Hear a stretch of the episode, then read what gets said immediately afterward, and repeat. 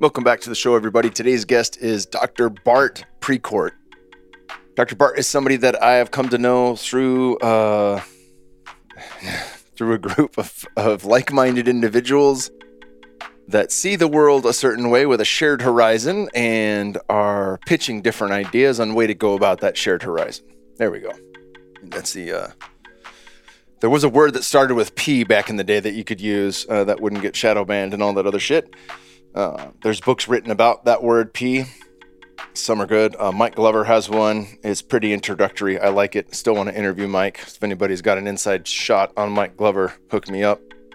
Um, but yeah, avoiding that word uh, seems to do better for not getting throttled on any of these sites uh, for shares and things like that. So we're going to avoid that word. Needless to say, Dr. Bart is somebody that I've gotten to know through there, and he has a wealth of knowledge on a lot of shit. And he actually has a similar background um, in that he, uh, like most of the people on this show, has healed himself through a variety of means and uh, come in to know health and wellness in a different light. You might call that alternative medicine, uh, alternative health, whatever you want to call that. Dr. Bart is really fucking dialed, and he's in his 50s. He looks fantastic. Uh, he has opted to move into the countryside of Florida and start to farm. And um, he's done some really cool things. And I wanted to have him on this podcast just to share with you, you know, his his vision of where things are headed, but also, you know, some of the things that he's done. Um, some of the things that he's done in in light of everything that we see in the world, just as a, a means of having his shit together going forward. There we go. You might hear my son singing in the background or playing violin. Don't worry about that. It's not on the podcast, but just for these intros. And that's it. Share this thing far and wide. Uh, that's one of the ways the show gets more people to listen. Share it far and wide. Uh, listen and listen to me do the ads if you if you so please, but also purchase stuff from our sponsors. They make the show fiscally possible, and I love doing this show. Today's episode is brought to you by the New Biology Clinic. Dr. Thomas Cowan has been on the show a couple of times. He's an alternative medicine doctor, author, and speaker, and has become well known in the health freedom community for his common sense, holistic approach to health and wellness. The very foundations of mainstream medicine and modern biology are fatally flawed. Health practitioners basing their treatments on these flawed concepts have patients that keep getting sicker. Our healthcare system has failed us. This is why Dr. Cowan and his colleagues recently launched a healing movement called The New Biology that helps people take ownership of their health and wellness. The principles of the new biology are grounded in fact, careful observation, and adhere to the scientific method. It is a refreshingly new way of seeing the living world and what does and doesn't make us sick. For practitioners, Dr. Cowan has an online course on healing with the new biology with pre recorded videos and books, six group calls, plus ongoing office hours with Dr. Cowan and inclusion in the practitioner database. For individuals and families, the New Biology Clinic offers health consults and private fitness sessions. Monthly memberships include consults as needed, group fitness sessions, a resource library, and live stream events. Non members can also schedule a one time health consult or private fitness session. Go to thenewbiology.com to learn more. That's T H E N E W B I O L O G Y.com and learn more from one of my favorite people on the planet, Dr. Thomas Cowan, or how he likes me to call him, Tom. He's the author of several books that I've referenced on this podcast, all of which are phenomenal reads and will really open your eyes to what is true when it comes to our health. Actually, many will open your eyes to what is true when it comes to our health and wellness. We're also brought to you today by Lucy.co, one of our longest sponsors. Look, we're all adults here, and I know some of us choose to use nicotine to relax, focus, or just unwind after a long day. Lucy is a modern oral nicotine company that makes nicotine gum, lozenges, and pouches for adults who are looking for the best, most responsible way to consume their nicotine. Many of you have heard me talk about nicotine and my love affair with it. It is an absolutely potent, nature made, uh, pharmaceutical, chemical, whatever you want to call that, that is absolutely nootropic. That is the very best nootropic on the planet. It is going to upregulate thought, memory, language recall, and all the other things that acetylcholine does because it fits in the exact same receptors as acetylcholine. Most nootropics on the planet uh, will take different plant medicines like Huperzia serrata, Bacopa Monnieri, and that's going to grab something else like citicoline uh, or some other form of choline alpha GPC, and then convert that. It'll help convert that to create more acetylcholine in the brain, which then gives you better access to your brain power. Nicotine jumps several steps and just does this all on its own. And it feels good. It feels fucking incredible. Uh, Dr. Andrew Huberman, who's a friend of mine, I've been on this podcast multiple times, has talked about the necessity of dopamine when it comes to learning. If you want to recall something and have it stay, you better enjoy while you're learning. If you don't, think back to college or high school, how much shit you retained from those boring classes. Probably not a lot, but the classes you enjoyed, you probably can recall a few things from there. Uh, if you enjoyed building or using your hands while doing something, you probably still remember how to build that thing or do whatever worked with your hands. Uh, and that doesn't apply to everybody, but certainly quite a few people learn better from experience. And and that's not just because you're experiencing it it's because you're enjoying the activity of doing it. Dopamine plays a critical role in that. And this is where nicotine is such a one-two punch powerhouse is that it's going to fit in acetylcholine receptors it's going to stimulate a response of dopamine and all of that helps you gather more information and hold on to it faster and better absolutely love this product it is easy to use you can use it anywhere on planes uh, in church, anywhere you go where it's frowned upon to use tobacco products, you can use Lucy.co. They have multiple flavors. You're going to find something that works for you. Go to Lucy.co and use promo code KKP. And we must give the verbatim verbatim disclaimer warning this product contains nicotine nicotine is an addictive chemical there you go uh, with that out of the way check it out lucy.co and promo code kkp is going to get you 20% off every product they have in the store that's lucy.co dot yeah, that's at lucy.co and use promo code KKP at checkout. We're also brought to you today by my homies at curednutrition.com slash KKP. That's C-U-R-E-D-N-U-T-R-I-T-I-O-N dot com slash KKP. Remember to use code KKP for 20% off everything in the store. I want to talk to you about Cured Nutrition's Sleep Bundle. We all know that a full night of sleep is essential when we're working towards optimizing our overall health.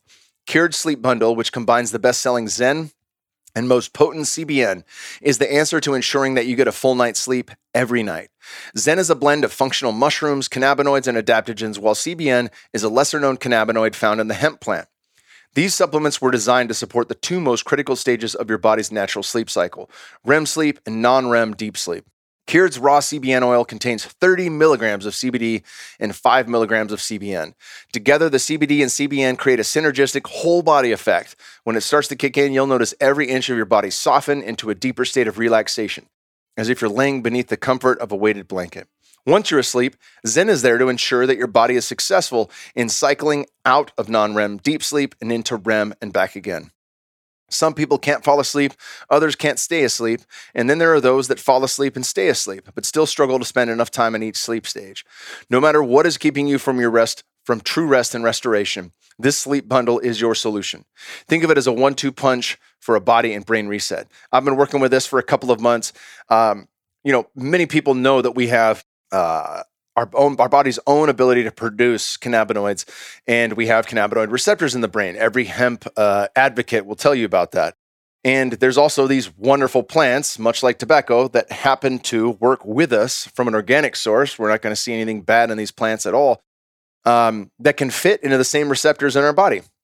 So even though we're working to produce certain things, much like dietary cholesterol, when we eat that, it can lower systemic cholesterol. When we eat cannabinoids from hemp plants and various awesome sources, we're able to take on something that ha- has our body producing, doesn't, that actually saves our body from needing to produce as much as it does. And CBD has long been known as something that is absolutely phenomenal for the nervous system. It helps reset the body, it helps govern and regulate uh, inflammation and anti inflammatory properties. So this isn't just something that helps with sleep, something that helps with a holistic approach to healing the body and making sure that you wake up as refreshed as possible. I think it's absolutely phenomenal. Go to curednutrition.com slash KKP and use the promo code KKP at checkout. Right now, Cured is extending an exclusive offer to you, my listeners. You can grab Zen and CBN in the sleep bundle for an extra 20% off Cured's already discounted price by visiting www.curednutrition.com slash KKP and using the coupon code KKP at checkout. With this extra discount, you're getting 36% off the regular price. Yep, that's C-U-R-E-D nutrition.com slash KKP and use code KKP at checkout to save an extra 20%. Last but not least, we're brought to you by my longest sponsor, Organifi.com slash KKP. I've had Drew Canole on this podcast. We actually swapped more than once. Uh, congratulations to Drew and his family for just having their first baby. He is a dad now officially. I'm fucking super pumped. Uh, love the homies at Organifi. I'm gonna get. Uh, I think I've done more than one podcast with their with uh, some of their employees, but uh, I've got Mimi coming back on with Dr. Nathan Riley, the holistic OBGYN, who was actually out there with Drew. This has nothing to do with Organifi, but all these people do. So figured I'd give some some heads up on them. Shout out to all those guys, Mimi and Dr. Nathan Riley coming up on a future episode to deep dive uh, the female body and everything that's going on with medicine with regard to that and our children's medicine schedules, which is something we should all be paying attention to, whether you have kids or not. That said, Organifi is one of the very best supplement companies on the planet. Um, if you really want to just know what these guys are all about, go to Organifi.com slash KKP and grab yourself a sunrise to sunset kit. That's going to cover you with the red, the green, and the gold, and you're going to get 20% off using code KKP that's what started it all for these guys. I mean, Organifi green juice was the first thing. And I was like, holy shit, this tastes amazing. It's got products and supplement level products and quantities of things that I would normally take on its own. You're going to get that at a vastly discounted price because it's all included in one stop shop and it tastes phenomenal. It's sweet and there's only three grams of sugar and carbohydrates per serving. So whether you're keto or doing anything else that needs to be low carb, this is going to fit right in that range. And it's going to help balance out the diet and give you the greens that you don't necessarily want to put on your plate. I am still the most meat heavy guy on the planet when it comes to how I eat year round, whether I'm having an abundance of carbohydrates via honey and berries and it's summertime, or whether I'm low carb in the wintertime. Organifi green juice is always a part of my supplement protocol. The red is a great pre workout. It's going to increase your ability to produce nitric oxide which, as we know, helps you with the pump in the gym. It helps um, stimulate brain flow or blood flow to the brain, and it also helps you stimulate blood flow to other parts of the body that are important. But today I want to tell you about Peak Power. It was helped in partnership with Mind Pump Media, the homies at Mind Pump Media, some of the first guys I got into podcasting with uh, out in San Jose, San Jose, California. Love those guys. Peak Power was made for focus, performance, and hydration. Of course, it's glyphosate residue free, as all their products are. Uh, this is a really unique and amazing product because it helps you as a pre workout. It's only got 100 milligrams of caffeine, but it's just enough to give you a little bump. There's focus and uh, focus and performance blend that has things like bacopa leaf extract, organic coffee fruit extract, and guayusa leaf extract. That's where uh, some of that wonderful caffeine is going to come from. So you get an uptick in mental performance, you get an uptick in nootropic qualities, and at the same time, they balance that out with an electrolyte blend that is akin to taking uh, an electrolyte product, you know, with that uh, low carb electrolyte product. Fuck Gatorade and all that other shit. I don't know if I can say that on this ad, but if I can't, uh, delete it. If they come after us, you know, uh, we'll, we'll take it off later. Don't bother with all these other shit products. Don't bother with trying to recreate this thing by yourself by combining three different, you know, a nootropic, uh, an energy drink, and something hydrating. Grab it all here with Peak Power and use it for everything. You can use this pre podcast, pre board meeting, pre studying, and you can most certainly use it pre workout. I stack this with the red, and they are incredible together. Check it all out at organifi.com slash KKP. That is O R G A N I F I dot com slash KKP. And remember the code KKP at checkout for 20% off. And without further ado, my brother, Dr. Bart Precourt.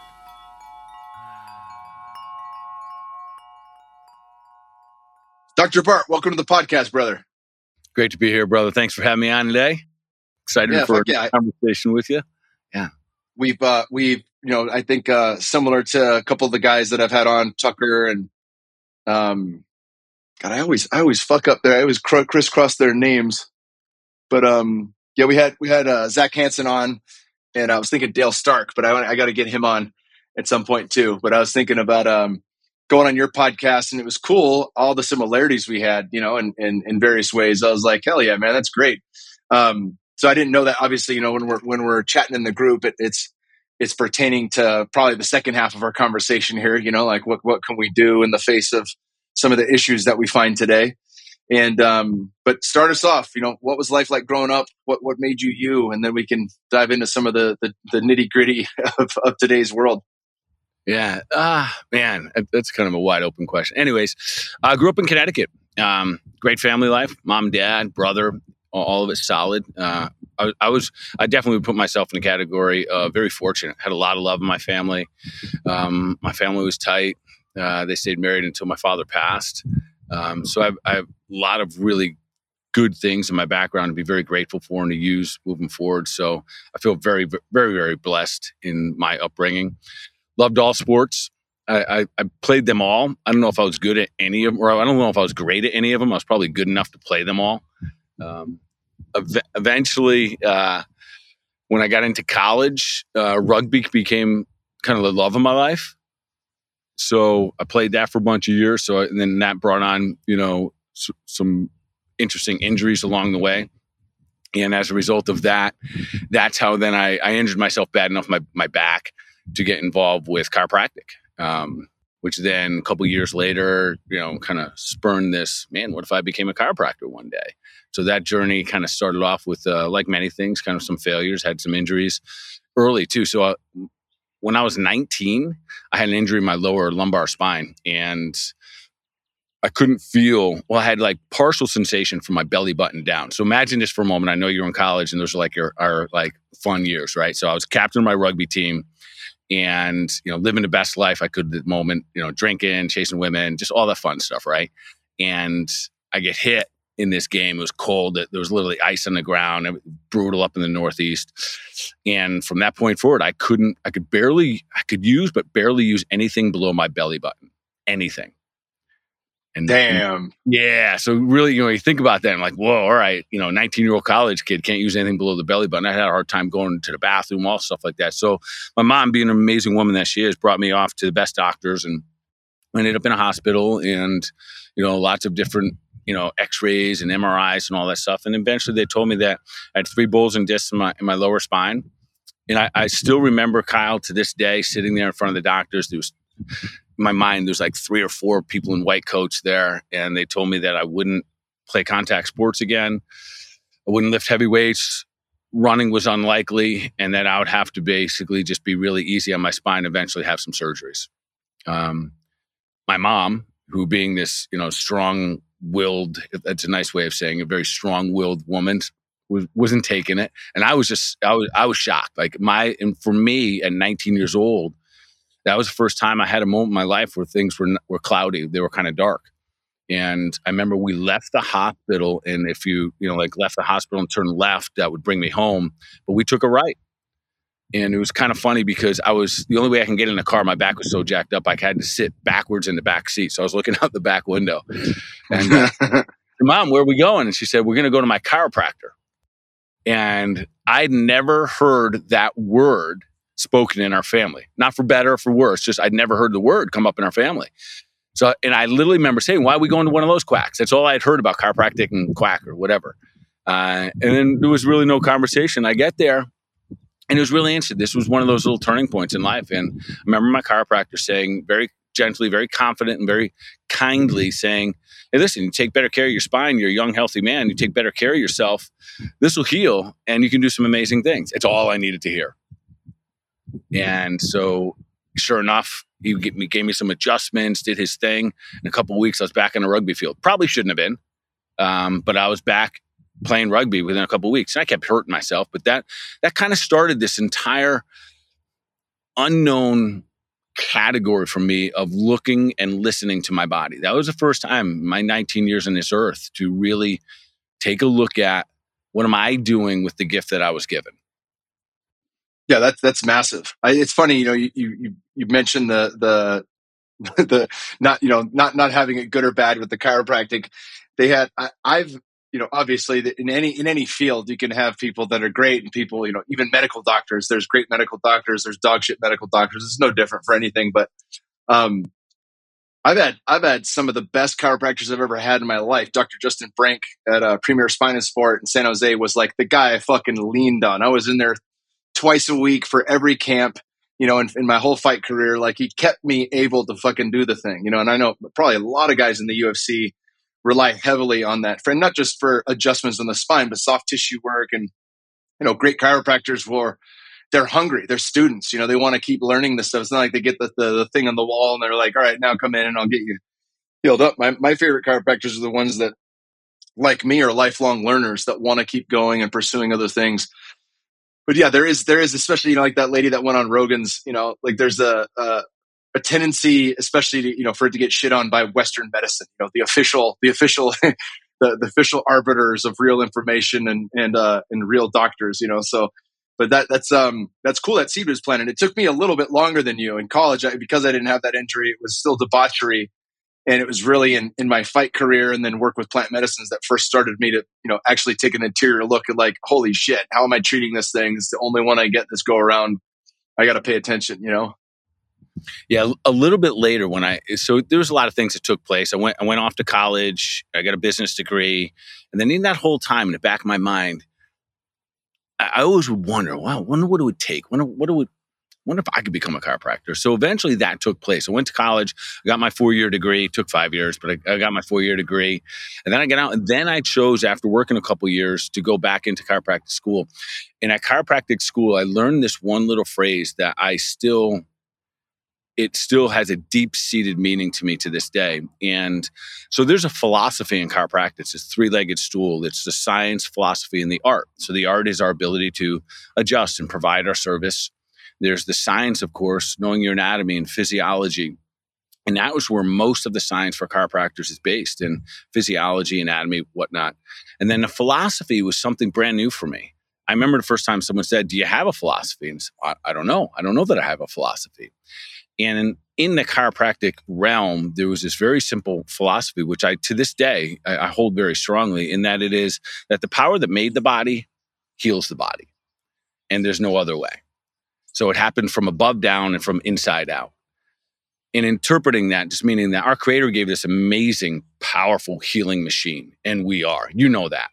Think about, Kyle, what you've put your body through through the course of your life and you're still here today having this conversation.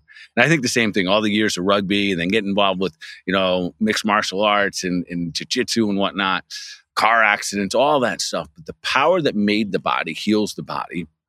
And it always happens from above down and from the inside out. And if we could align those things and not interfere, literally allowing that universal energy, that universal power to get in, in first place, the miracles happen every day. I absolutely love that. And and you know what you're speaking to is exactly where where Rudolf Steiner went. You know, that's that's what what his, you know, biggest if there's, you know, 118 I think over 300 different lectures, but 118 different topics amongst those lectures and books that were that Steiner put forward. And uh, originally, a lot of his lectures weren't meant to be books, but in the end, you know, they said, "Yeah, of course, you can put them in print." and because uh, he was just such a genius. But anthroposophical medicine was that. anthroposophy is exactly what you're describing right now. That there is an innate ability for the body to heal itself if we're not, you know, standing in the way of that. Yeah, so that journey then just kept the quest, and maybe this is the quest that most chiropractors that we have, without even knowing it, is that it is this constant quest of allowing this innate expression to take place, which requires us to then think about what's interfering with it. Is it our thoughts? Is it our food? Is it traumas from the past? Whatever it could be. So there's this never-ending search, and this if you if you have that quest that you can continue just to continue to clear the vessel, so there's not interference. So this wisdom, let's let's you know we let it roll if we can. Absolutely, brother.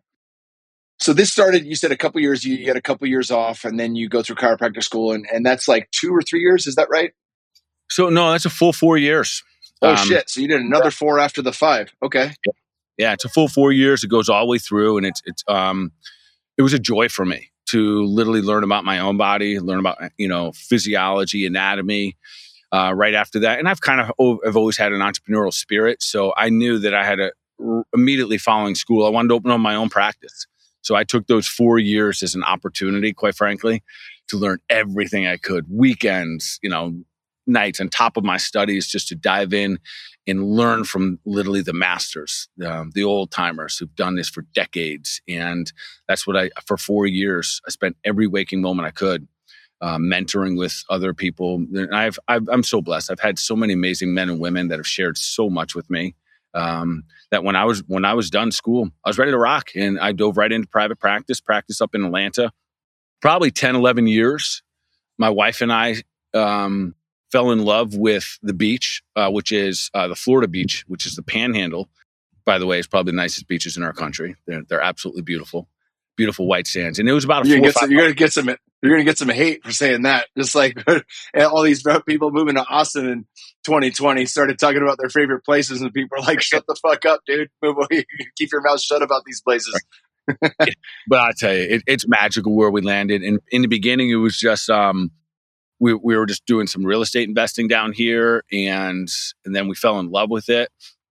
And then one day we were we just kind of said, "Well, why don't we why don't we just make make a change? Why don't we just try going and living in Florida?" Um, and that was you huge. met her. You met her in Atlanta. Is that right? Yeah, I met my So was- I met was my wife. was- Yeah, Sorry, was I'm- chiropractic school there in Atlanta? It was the chiropractic school is in Atlanta, where and then I was fortunate to run into my wife. I definitely married up. Uh, my wife's a former Olympian. She played in '96 games, so she she too has that athletic, spirited background. Um, was and also a student of life and student of health and and nutrition and all of those things. So I was fortunate to then be able to participate on you know being the chiropractor oftentimes for her Olympic team and do some travel there. So we had a lot of alignments that just and we just really like many relationships i think we found each other at the perfect time in life um, and we were she was about to retire and i was about to graduate and start our next journeys and since then it's it's been an amazing journey you know we we then you know we opened up a practice we started doing some investing down in in florida next thing you know my wife opened up a yoga studio she she turned her athletic prowess, which was really hard. She was a field hockey player, you know, and you know, as a professional athlete, there's no days off, and that's why I say I'm I'm, I'm athletic, but I was never a professional athlete. I never spent every waking hour as if it was my job, and to watch people like yourself and other people, it's just so much respect for all of those men and women that do it because there's so much potential for failure, so much potential for harm and risk. Um, that that it, it takes an inner power that not many people have to capable of doing that day in and day out. So I was, I was able to witness that firsthand and try to keep up with some of it. Eventually, we sold the practice in Atlanta and moved down to Florida, where my wife transitioned all that energy that she was hardcore into athletics um, and opened up a yoga studio. And then she became a we became a yoga teacher training school. Now we have a health studio. It's a small little beach house. Um, we have, you know, chiropractic and I do acupuncture, functional medicine, functional nutrition, uh, kinesiology. So a lot of tools in the belt, probably very similar to the chiropractors you've met. You know, we just keep adding the tools, uh, keep on serving. And, you know, what the funny thing is, Kyle, it's a lot of the times we're learning those tools so we can help ourselves through the things that we put ourselves through. And then, you know, of course, serving our people that we, you know, we're trying to take care of. Yeah, my buddy Dr. Dan Engle, uh, who wrote the con- uh, concussion, uh, what is it, concussion repair manual. He's uh, just a phenomenal guy. He's got a, I think he he's he's got a book coming out on on the nature of God, which will be really cool. I'm fascinated for that. But you know, he's a licensed psychiatrist. Spent a year and a half in the Amazon apprenticing with ayahuasca, and um, you know, came back. So he has this beautiful Western medicine background with you know real deal indigenous wisdom and and, and medicine. And um, he's like, who do you think are the kind of people that become psychologists or psychiatrists? you know, he's like, what, what do you think draws them there? You know, and I was like, oh, that that actually makes a shit ton of sense. You know, they got to they got to do their own shit, and that's that's they're there because they want to know for themselves. But yeah, I I think of that too, like the the old see a need, fill a need. You know, all everything we did when I was at Onnit from a supplement standpoint was was just that. Like, hey, I want to experience this, so let's make the best way we can do that. You know, like this is the product that we wanted to. You know, uh, Aubrey wanted to retool Alpha Brain, so we started thinking about what if we were going to throw the kitchen sink in something for the very best. You know, like mind altering substance that's legal. Um, how do we do that? You know, and we we helped formulate that for Alpha Brain Black Label but that's that's just it you know like you think about what you want and it's like that's that's then that becomes you know a part of your mastery that gets added to the toolbox and it's something you can give back and offer so that makes a lot of sense Yeah, it's a, and it's a fun ride. That's what makes it uh, continue. Even though I've been doing this for 27 years, I still enjoy it. You know, we've we've shaped it a little bit different. I, I'm in my clinic, my brick and mortar, just two days a week at this point. We have a you know a fair amount of other fun things we're we're creating in life.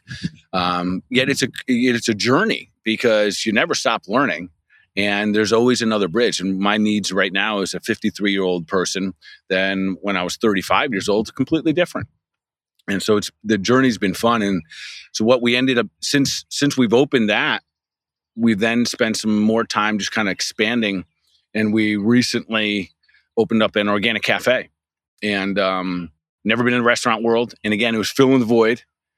So we have the most beautiful beaches in the in our country, no doubt, and yet the the substance for eating clean hasn't quite caught up. We're still in South, and uh, so my wife and I, that's a big part of our lives. Um, of eating clean and being very conscious and mindful of what we do put into our bodies.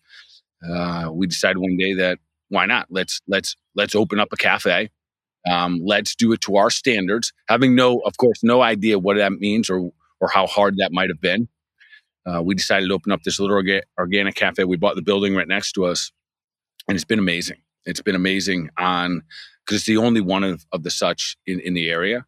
And how many other people consciously right now sorry about that are choosing to put clean food in their bodies. And we knew this. It's almost like that silent majority behind the scenes.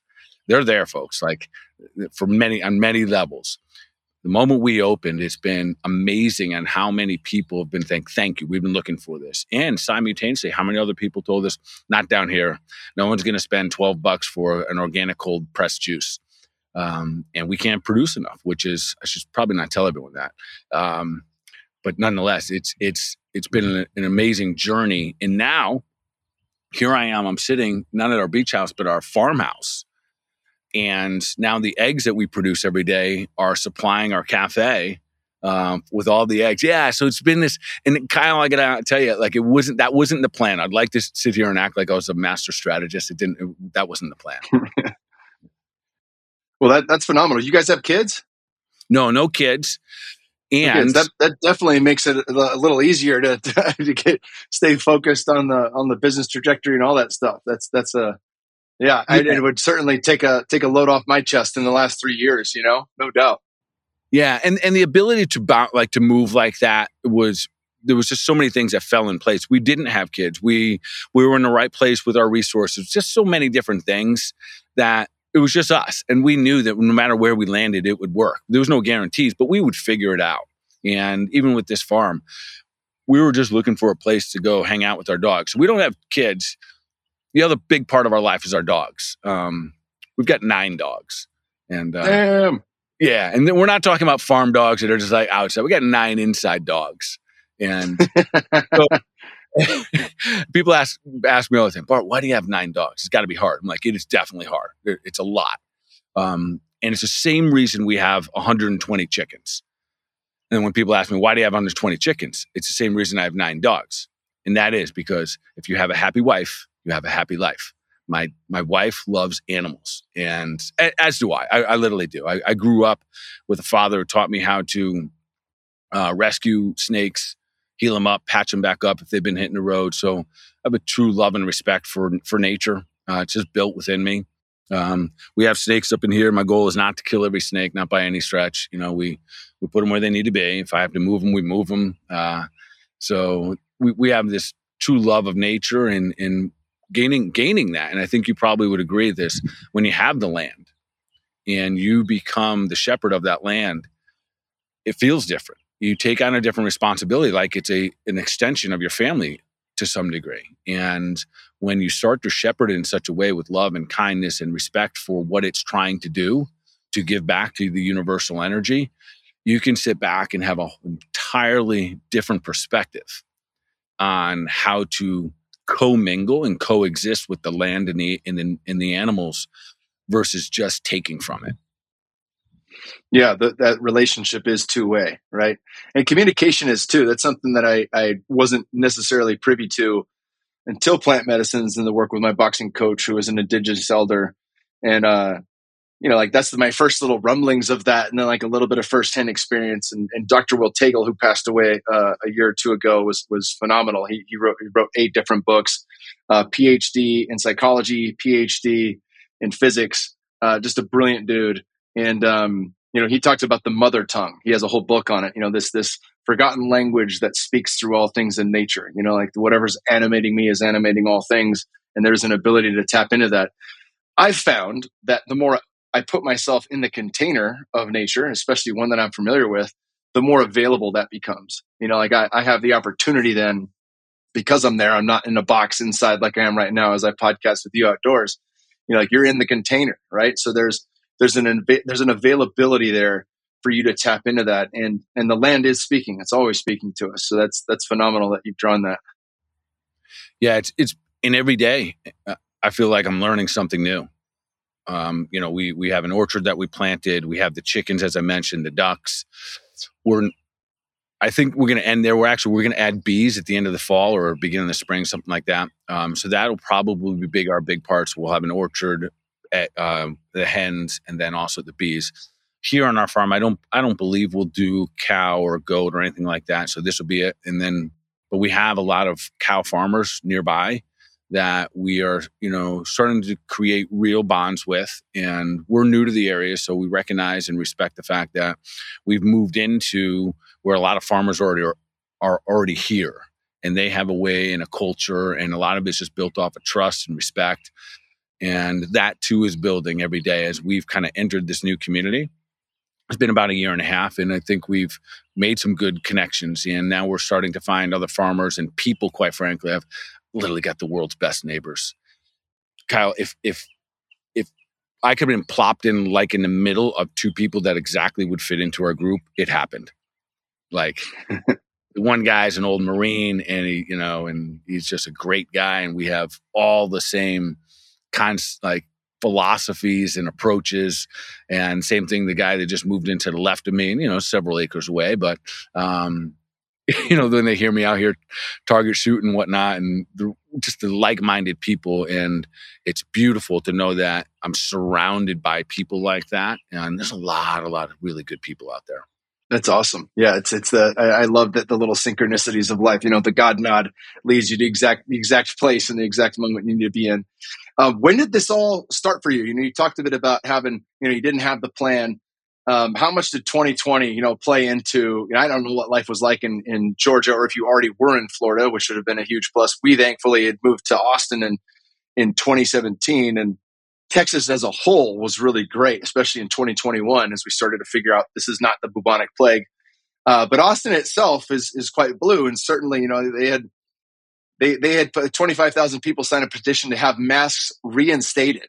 And after Governor Abbott had taken away, and I was like scratching my head, like I'm for sure eating crazy pills right now because fucking like what are, I, I just I, I can't imagine that, that people would want to do that, you know? So, uh, or, you know, if they do want to do that, cool, man, put them on, but don't fucking make the rest of us, you know? So, um, what was, you know, how did, how did that pivotal moment shape you guys and where you're at? And, you know, did, was it a, uh, something that got you into farming or was it something that you'd already planned on doing beforehand? It sped it sped it up and i think it became a lot more conscious in that moment. So i'm in florida now and both the farm and the beach house are in florida so we're, we're all in florida. And fortunately where we are in florida there was probably an 80% of hey let's just it'd be just be cool if everyone chooses what they want to do and let's not talk about this. So you could you in the middle of everything you could have drove down the street. So i'll give an example. We had an organic cafe you know I just think of a coffee shop and breakfast sandwiches and then we had our health studio. We stayed open kyle we just stayed open. And we we definitely lost a lot of friends that were in theory friends for 10 20 years clients. And my wife and i would talk about this regularly and we would have the conversation and always end in we have to be who we are. That's what got us here. We have to be truth and true to ourselves. So that kind of we said, all right, we're going to draw our line and we're going to be okay with this. And we found that a lot of other people were so grateful and so thankful as our business stayed open, and a lot of others did close. Uh, we didn't require masks, we didn't la- require our staff to do it, but we also invited them. If you wanted to, sweet. Like, do what you want to do. If you want to get educated about it, I'm here for you. So we didn't push anything. We just said, we're going to continue with the philosophy of choice is yours. So that opened up uh, an opportunity for us to pause. We slowed down a little bit. It was almost like this, you know, this big stagnation through the nation, I think, took place.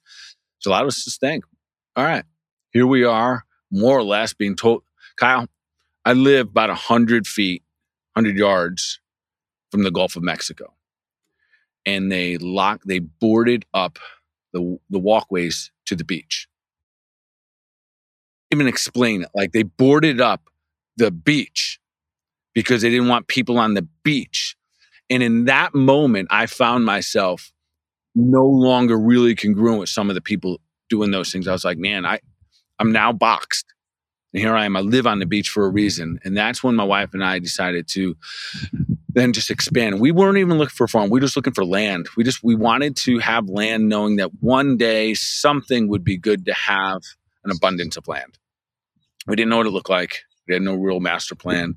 We literally opened our cafe in 2020 in the heart of COVID. that was interesting. Uh, so we opened up this new business and had, you know, like our grand opening and everything in the middle of COVID, Kyle. It was, it was, it was so you can imagine we had some people raising eyebrows. We're fortunate we were in an area that, for the most part, philosophically, and there's some hardcore, there's always the extremes, but for the most part, people were down with choice.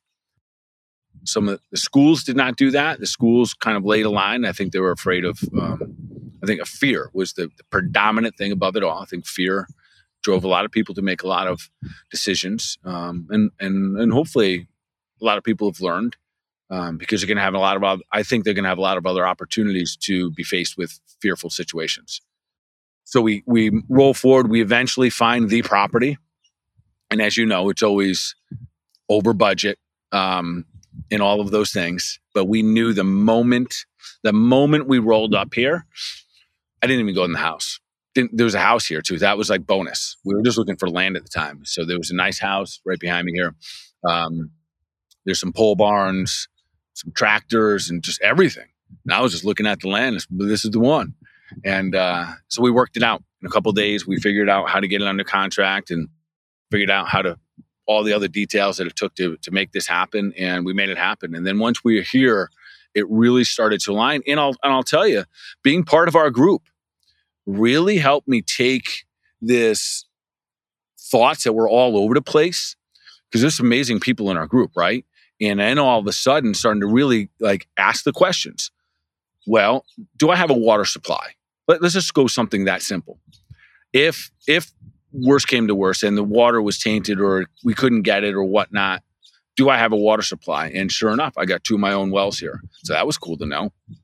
Do I have a do I have the ability to feed myself? And that was a big no. I didn't have ability to feed myself. Uh, and how easy would it be to have some chickens? I plenty of people in Florida have five or six chickens. And they talk about all the time how it's just the easiest thing in the world. You get five or six chickens, you get a couple eggs a day, you would be feeding yourself and your family easy breezy. And raising chickens is now that I'm figuring out that first couple months was a little challenging. You know, they got to make sure they're live for the first five or six months. But then after that, they're they're resilient little suckers. Um, they just keep producing food. So it was a slow progression little bit by little bit. Originally, we thought we'd have just like 30 birds, and then we figured out the effort for 30 or 50 would probably be about the same as 100. Um, and then we then we dove deep into well, how do we feed these birds as well as we feed ourselves? You know, our organic produce. And um, my wife is resilient when it comes to those things. No different than our cafe. Our ga- our cafe is 100% organic. And when we started, and I, I know you know this, Kyle, but when we started to really vet all the companies vet every label and every everything every chicken farmer every everything that we had in our place when we started to vet what we found consistently was that we would come short of getting the actual answer. And that was a little disturbing. It, that was even in the organic world like we would we would ask well your the eggs that we're buying at whatever 10 bucks a dozen do they have corn? Are they soy? Can you guarantee that you know everything is clean all the way? And we, we, we, it was hard to get those answers, even from the best of the best that's sitting on the grocery you know the grocery store shelves. So we started to think a little bit deeper and what could what could we do? What small piece could we play a role in? And chickens was an easy one. Yeah, that is something that that was mind blowing. It took us a long time, you know, in Texas to find 100% no spray hay. I was like, that that's unbelievable to me. But then, you know, one of our neighbors, um, actually two of our neighbors spray a mesquite killer. They don't do like glyphosate shit or a bunch of other stuff. I'm sure there's glyphosate in the mesquite killer actually, but um, they do free range cattle rotations, but they have these beautiful pastures. And I was like, I wonder how they have all that grass and no mesquite because our shit's just fucking, you know, like we had to take this thing called a cedar eater at $10,000 a day to chew through these trees and spit it out as mulch, right? And they'd clear lanes for us so we could do mobile fencing to rotate our cows and our sheep. I was like, man, mesquite just grows on top of each other here, you know, and it's growing everywhere and it's seeding itself and it needs no water. I mean, it is the most drought resistant thing on the freaking planet. And, um, and it just lives. It's such, such, a survivor. It's like the plant world's coyote, you know, it's insane. Uh, but then, yeah, we find that out. And so, like, it took us a long time to find no spray hay. And that's just as a supplement for for the animals we got on rotation. You know, for the chickens, it was like we're we're talking to different guys like uh, Dr. Anthony Gustin, who started Perfect Keto. Um, he's a buddy. There's different people in the area that are all like minded. You know, like hey, if it, they don't sell this normally, but if we do, you know, organic with no corn, no soy, and we all go in on it, they'll make it for us if we get the order big enough. That kind of thing. So those are things that we've been looking into. Um, you know, oddly enough, in and we might we might dive into this depending on where you want to take it, but you know, with the the the whole tech sector, you know, trying to push us towards cell based meat, eating insects and shit like that. There is one thing that I enjoy out of this, and that there are companies that can take like black fly larva and reproduce it very quickly and organically, or or various other insects, and that is perfect for chickens. It's perfect for fowl. It's perfect for waterfowl. It's like one of the best things to if you had something that could you know, regenerate insects at a higher level, and that could be their supplement. Because most people think of of hens as as as vegetarians. Like, nah, dude, we we fucking take our scraps out, and the first thing they go for is the meat. Secondary to that, they might have a little starch, and then lastly, they're going to eat some grass or some other shit that runs up in there. Like these guys, they want all the protein they can get their hands on and fat too. Um, I've given them. We, I went hunting uh, for elk in January, and one of the quarters was pretty mangled so we just left the bones out and they just picked it clean. It was done in under 24 hours. They had that thing and this is like 30 birds just picked it spotless. So um but yeah i think about that like there, there are certain avenues and i like mike dillard you know he's a close friend of ours. I like how dillard is also one of the guys that looks through to see the benefits of technology and the potentials for for you know a freer world through that technology and i like that yeah, th- this this journey has exposed a lot of that for us in terms of watching what else could we utilize in terms of insects is an interesting thing. You know, this whole push toward these fake foods, and I think it's going to get harder for people to really understand. The labeling right now is getting more and more facetious. I think they've just passed some new rules that they're not even going to have to tell us what's in their food, you know, if it's manufactured or not. Um, and that's where I think the importance of finding locally, preferably locally, men and women who are purveyors of food. And if if people aren't thinking about that, the time is now. Because I also think that the people who are the purveyors are eventually become these super high commodity businesses and people. I really do. And it seems like a novel thought right now that the egg farmer or the farmer is going to be someone of serious you know, value in the future. You know, so back to even when I grew up, I grew up in the backyard my entire life. We had a garden. And some of my fondest memories with my father would be going back in that garden and we'd be picking strawberries or green beans. And my dad would bring down a little thing of salt and we would shake salt and put right on, spit on it, wipe it off the tomato, put some salt on it and eat it. And then all of a sudden, as kind of life and whatnot took place, I can't even recall Kyle for like 30 years knowing anyone that even had a garden. And so it was interesting. I don't know if it was just because I stepped out and I was living in Atlanta or in different cities, but I, it was rare for me to run into anyone that was growing their own food. And now I see there's no doubt this this this influx of people at least paying attention, whether it's just cool for them or not, I don't know. Yet, nonetheless, I think a lot of people are starting to recognize the value of either knowing someone or starting to produce a little bit. I have some concerns that they're going to put some new regulations on just serving eggs. Um, I, I, see it coming. There's because there's so many of us doing it. I think eventually it's going to be something that'll put a little dent in the big commercial component of of of you know the control of the eggs and the chemicals that they use and i think there'll be so many egg farmers out there right now that people are you know borderline giving them away or producing high qualities I eventually see more and more regulation coming um, because i don't think they want us to just feed each other quite frankly yeah that's that does stand in the way of of control necessary to implement a one world government you know, the CBDCs, you you name it, you know, any of these things that people are like, oh, that'll never happen. You're like, eh, let's see how desperate you get to, you know, like the you'll own nothing and be happy. First comes the you'll own nothing, right? Yeah. That's the first part of that sentence. And like, if you get to that point, then you might say, yeah, I'll give me some fucking insects. I'm starving to death, right? Or sure, I've been broke for three months and I and I'm uh, living on table scraps and and yeah, I'll take this. I'll take the central bank digital currency, whatever the thing is. I mean, there are ways to implement these things. I have an excellent book in my hands. You guys are going to love. It's called Control Controligarchs.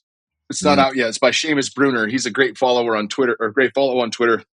I'm going to get him on, but you know, there is a money track. Like it's not just conspiracy shit. I got my pandemic shirt on. If you follow the money, it becomes pretty, pretty obvious. And, you know, Gates, Bezos, all these guys are into making their fake eggs. You know, like they have invested hundreds of millions of dollars into these companies. So like there is a vested interest in forcing these things to be consumed. Like there's sure there's like the well, there's zero cholesterol and there's this and that. Like that's the problem with health today. Um, you know, so there's ways of marketing it, but then there's also ways of implementing uh, implementing it through legislation, where now it's going to be harder. We know uh, a couple things happened. You know, it became very hard to get organic eggs in the store for a long time. There's the egg shortage, and they said, you know, some weird bird flu, and they had to burn ninety thousand eggs. It's like, really? That's what happened. Uh, and and I saw a video, plenty of videos from guys in Ireland, Spain, the USA, all was just freezers full of them, just saying like there is no egg shortage. We didn't have to burn these guys down.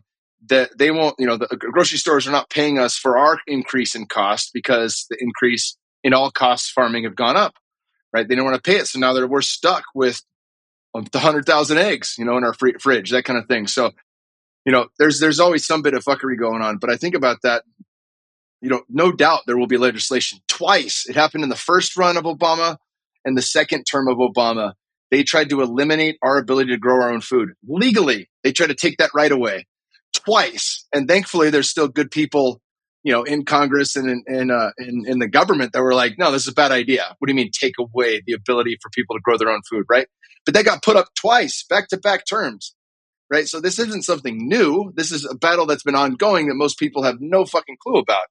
And at the same time, something that's not being reported, but if you follow the right people, you'll see over 115 food processing and meat processing centers in, in the United States alone have gone up in flames in the last two years.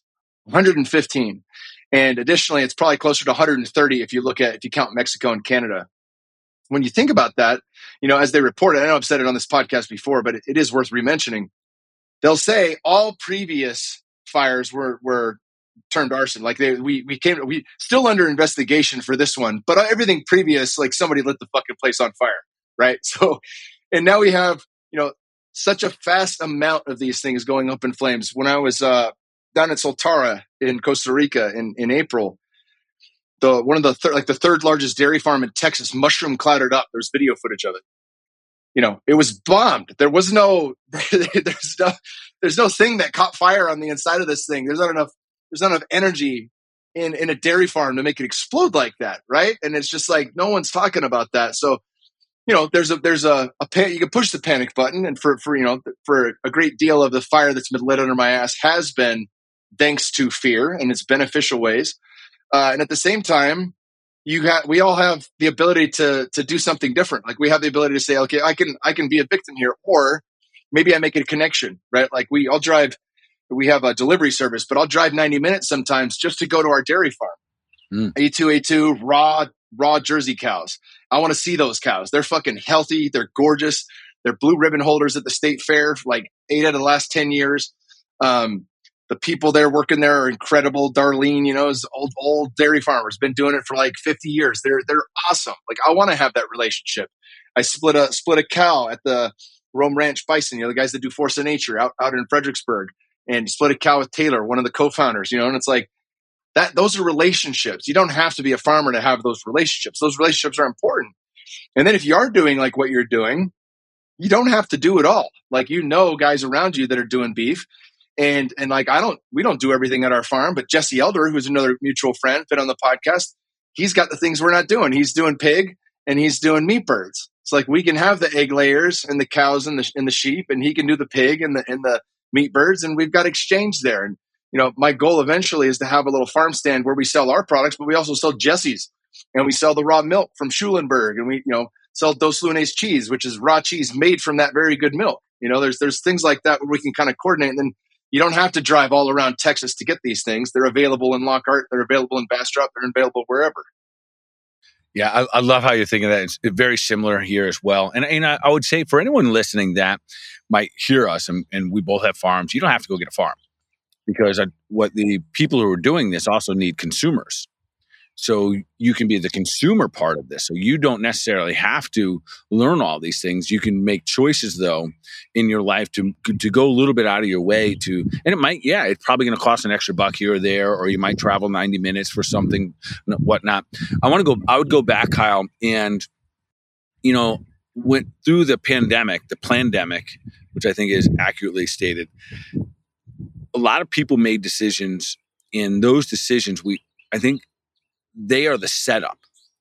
And I hate thinking of they that made us like like it was a big experiment to some degree where if you thought that some of your everyday freedoms were going to be taken away, what bad decisions might you make? And we saw that happen. Um, often when someone comes into my office, and I love and respect whatever wherever they were, wherever they you know decisions they have to make. But when someone tells me I had to get the shot or whatever, because I had to work, I immediately know that they're vulnerable for the next one. In the event that they say subtle little change in words, I, chose to get the shot because I wanted to work, and the sh- the work was more important. The frame that most people have right now is kind of like, oh, I blamed it, and it'll happen again. So I would say for everyone, listen, just pay attention to the same reasons that we don't do some of the foundational stuff. We don't go out of our way to make sure that you maybe you're eating organic foods or you're putting real food into your body or you're getting your exercise. And those subtle decisions are going to get exposed when it's in when or if there is a bigger game at, at, at, or a bigger you know prize at, at you know in in the balance here in terms of you know what could we win or lose here so i think everyone especially if you're not a farmer and you don't have you know a bunch of chickens hanging out uh, you don't have to be and you can participate on any level meaning that you can also consume. So if you're out there and wondering does it matter if i buy locally uh, the guy who has that grass-fed beef even it may not be usda stamped organic you need to have a relationship with that gentleman or that person and find out are they philosophically doing whatever case like your farm i doubt you're going to go through all the expenses of getting a stamp from usda correct? No way. I, no, there, there's there there is fucking corrupt as the fda there's zero point for that. Correct. You know? Yeah. Yeah so having that relationship and there's so many people doing it now it's a silent slide that can happen behind the scenes and let them do all that crazy ass stuff that I think they're intending to do.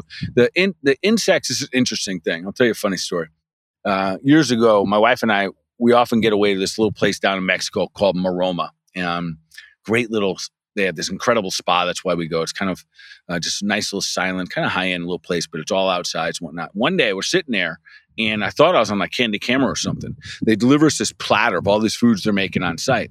And in one of the little, you know, there's like avocado and apples and nuts and whatnot. And then one of those little sections was all these crickets. And I'm looking at him like, well, what's this? And and again, I think I'm almost on candid camera. And I said, what do I do with that? And the guy says, oh, you eat them. I said, I'm not eating them. You eat them. So sure enough, he ate them. And I was like, all right, if he's eating them, I'll eat them. So I ate them. And I tell you, they, they were pretty good. like crickets were pretty good. So I get that part of it. Um, and then I dove a little bit deeper into it, thinking about, of course, I had to like now analyze this. How these people eating crickets? and then I figured out how much protein they had and everything, and and and that there are actually protein bars made out of crickets out there. I think the idea of using what nature provides to feed part of the complex system is beautiful. For humans, probably not so much. And it that that consciousness of I think what's going to happen is to scare us either eat the crickets or eat this manufactured food. I think that's where we're going to get pushed. So the whole idea of all this good healthy food, that you know, we hear everything about the cows burping or farting too much now, or whatever they're saying is, you know, affecting you know the, the global impact here. So I think they're getting distracted, and we're going to be presented with two options, and neither one of them are going to be better for the human being. Yeah, yeah, exactly. I think that that the uh, what is it? Problem problem reaction solution you know then the solutions offered or nothing you know they're, they're taking you a step in the wrong direction. I too have had crickets. I had crickets when i was out in thailand with my old man at a street market. You know i had a big plastic bag of them and i was eating them with chopsticks and my dad was fucking gagging as i was putting them down. They had cockroaches. They had all sorts of i was like nah i'll mess with the crickets. I'll try those you know when in rome. Uh, i'm not going to do the cockroaches. They're a little bit big. And they were great. They tasted like um they tasted like French fries. They were crunchy, salty, and oily, right? And it was probably fucking peanut oil or God knows what they were using, you know, so not some something high in omega six. Uh, but it tasted fine. It tastes like no big deal. When you understand regenerative agriculture, though, you understand that producing uh, insects in a lab in mass is not going to save the soil. It's not going to heal the earth. It's not going to counter all the monoculture that we've been doing. It's not going to counter all the shit we put in the ground. And the one way out of that is with ruminant animals, right? It's with it's with grazing in a savory manner. It's, it's you know, and there's plenty of documentaries about that. I talk about all the time. But biggest little farm, uh, kiss the ground. They got the new one coming out. Ryland's been on the podcast. The the guy who did that documentary, uh, Common Ground, is coming out very soon. That'll be on Netflix. And um, you know, there's plenty of places you can see this. The Soil Will Save Us, an excellent book that dives deep into this. Uh, science and and uh, science and agriculture by uh, Dr. Arden B. Andersen. This is an excellent one. Mm. You know, like there's so much in here, you know, and, and, and the date we've known about this. It's not like this ain't new shit. You know, Richard Perkins, I got this one right here. He's, yeah, it's funny. It's almost like I, I had these queued, queued up for the, for the video watchers. That regenerative agriculture book from Perkins is a fucking textbook, dude. It costs as much as a textbook too. But I mean, there, there's no doubt like we can regenerate the land. We can, we can heal our water. We can heal the animals that then heal us. That takes us stepping into harmony with nature. Not not calling the shots on, hey, this is the reason we have climate change. It's, it's, it's like, what are you fucking talking about, man? We're burning fossil fuels that have been stored in the ground. never would have come up before if that's the cause, right? and it's changed. It's not warming. Before warming, it was cooling, and then it's like, well, we don't know if it's going to warm or cool, but we know there's more natural disasters. And yeah, it's um, I, I agree with you though. There, there's a lot there where um, those you know whatever happens you know as a means of getting us to to make hard decisions something is going to happen. That's the thing to re, you know remind yourself of. A lot of people that that see this thing as straight and no issues um you know you tell them about event 201 that it was three months before the pandemic started and they're like well yeah people you know in the fire department we'd run hazmat things all the time that kind of stuff. I'm like the timing of it just seems a little strange right? And and you know the, the the the way that they talked through the media and all these things where they did the mock like all of that actually played out the exact way it did on event 201 you know? So there's things like that that that raise an eyebrow. And then of course gates did event 202 many people not many people are privy to this but event 202 was done this year where he makes claim that the next pandemic will be in 2025 and that it's going to affect kids. Now how he can claim that it's going to affect kids worse than the previous one is is kind of a head scratcher right? I mean he's got some Nostradamus skills. Um, but I, I tend to take him seriously when he says that, you know, that shit's going to hit the fan in 2025. And, and I imagine with election cycles and things like that, we're going to have more shit hitting the fan in the very near future, you know, but we get a year off where like 2023 is like, oh, everything feels normal, you know, like, and a lot of people just go back to their daily grind. This is what's right in front of me. And they're, they're, you know, it's, it's, it's akin to putting your head in, you know, an ostrich sticking their head in the sand. You have to have for the purview to see. And then also the wherewithal to not get scared out of, out of your mind, but to hold the line and say, this is all right. This is what I can make an intelligent decision about. This is where I can, I can, uh, you know, bridge for the future. I think you're, I think you're spot on right there.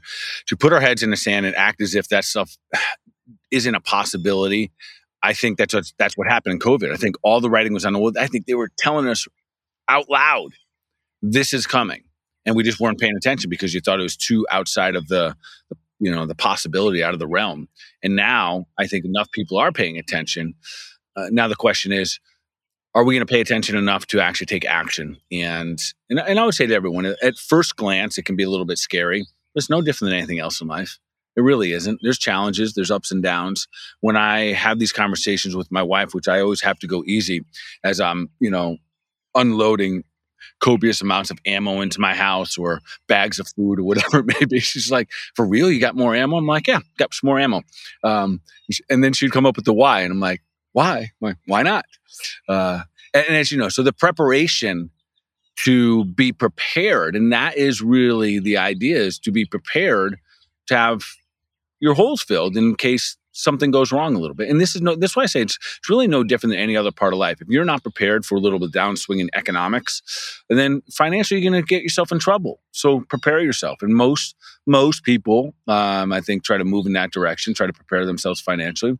Physically, you know, I've been in healthcare for 27 years and you know, I encourage people all the time. Put put on your priority list to prepare yourself to be sick one day. You're going to run into one of the four horsemen, uh, which is four different types of disease. You're going to run into them. But who you are prior is going to decide how you handle them. And I think we're in the same situation right now with, with things that seem completely out of our own control food resources, energy resources, financial control, manipulation of politics, all of these things. And because money is the driver, that is the scary part. That makes me believe that something crazy will continue to take place. And I say that humbly because I ask myself all the time do I have a sellout point? Do I have a number that I could change my position on? And I don't know because no one's offered me a hundred million bucks to tell people to uh, eat like crap and get vaccinated all day. But if someone offered me a hundred million bucks, I don't know the answer to that. I would like to, th- I like to think what I would say to that, but I don't know because I haven't been there. So because money is behind so much of this, money and power, anticipate that there's a lot of funky things coming coming our way. Yeah, it's the it's the you know I think the tracking following the money trail is the the door that opens, and then power does become the kind of the next thing in line there. And it's not you know it's not to say that all these you know billionaires and people like that are, are somehow in cahoots together. I think there's there's rivalries and all the other things that you get with any team in sports but at the same time there is a drive and and you know they're not beating around the bush. They're not hiding any of this. Like klaus schwab and was talking about the fourth industrial revolution for decades before he wrote covid-19 and the great reset and just repackaged it right? Like that, that and that this is this is the time right? Now is the time and we can build back better and all the slogan lines of how to change the world and how to effectively change society. And and at every point as you read through that book he states we, we have to do it through behavior change, through behavior modification, which means they're looking to control the masses. There's been, there's already, you know, the, the governments do control in some way, shape, or form. Um, but to the degree that he's talking about, that would require the release, uh, not only our privacy, but, but all of our rights that we've worked so hard, that, that the founding forefathers worked so hard to gain here at the expense of the genocide of the first peoples of this nation, at the expense of that. Like you got to weigh all these things and still say, yeah, that's fucked up beyond belief. And at the same time, we can't we can't allow that to be in vain. We can't allow that that everything that it took to put us in the position that we're in to slip away from our hands because we're stuck on fucking Instagram and we're not paying attention. You know, there's a, there's a subtlety that I like to think. Uh, kind of a goodness that comes of all of this. I remember back when uh, we had the, the towers crashed into, there was this almost nationwide pride that stood up regardless of how it happened or all the politics go behind that. But there was this underground nationwide pride where I think for a moment we put everything aside reds and blues and colors and races and everything and we stood arm in arm. And it was because people were being un- uh, uh had tragedy. And I think that if we continue to be pushed down this road, I think to the powers to be will be surprised at how strong the American pride truly is and how much love usually can stand up and conquer almost almost all evils. And I think these are the conversations that right now thousands of others are having and the consciousness is continuing to grow. And I think it's silent, but I think it's powerful. I feel like every day I run into people like you and I that are good men and women that are thinking and moving in the same conscious direction where four or five years ago not even thinking about it, not even moving themselves emotionally or spiritually in these directions. So the optimistic part of me continues to think that good will overcome evil and that they're going to kind of poke the bear one too many times and they're going to see how strong and how connected as humans we really are. I love that, brother, and I'm going to hold on to that for sure. maybe, I'm, you know, super, maybe, I'm, maybe I'm super optimistic, but I, but I feel it. I, I do feel some of that authentically. Yeah. Well, you know what? There's uh, it's funny. Is like in the, in um more of the woo woo shit and astrology and some of the things that have come out of the I Ching, uh, like human design and uh, gene keys. I had Richard Rudd on, you know, who was who came from human design and gave birth to the gene keys. He he has, he has a prophecy of what's to come, you know, through a three day altered experience, and it's really brilliant. It's really uplifting, and it's like, fuck yeah, and it's like I'd rather hold on to that image, even if it doesn't come to fruition. Like let that be my guiding light you know, than than the panic of this is what the fucking the bad guys are up to. You know, like I um I want to I want to be privy to that. I need to I need to look through these things that way I have, you know, all the information in front of me, but at the same time it, you, you know, the power of love is undeniable and people are generally good people. And I think most people that are deniers of any evil in the world understand people are good people. They're a good person. That's why they can't see the potential of that. But you know, you watch Game of Game of Thrones, you watch fucking uh, the read the Lord of the Rings, like all this shit, Harry Potter, like this this balance of light and dark is is a, a an eternal dance, you know, and I'm sure there's ebbs and flows that go with that. So it's not something it's not something to, to deny. Yeah, you know, and and to that, I would also say is as light as that sounds, because that sounds very nice. That love's going to prevail, but love is harsh to you know think about the, what we do for the love of your children right? We, we've seen in history what people would do for their communities and for their clans and for their families. So i'm not saying it'll be easy and it's just going to be oh let's just all love each other and it's going to work out. No i think there's going to be there's going to be some manning up here and there that's going to take place. And there's going to be some times that are going to be challenging and yet the what will prevail will be a foundation that's strong.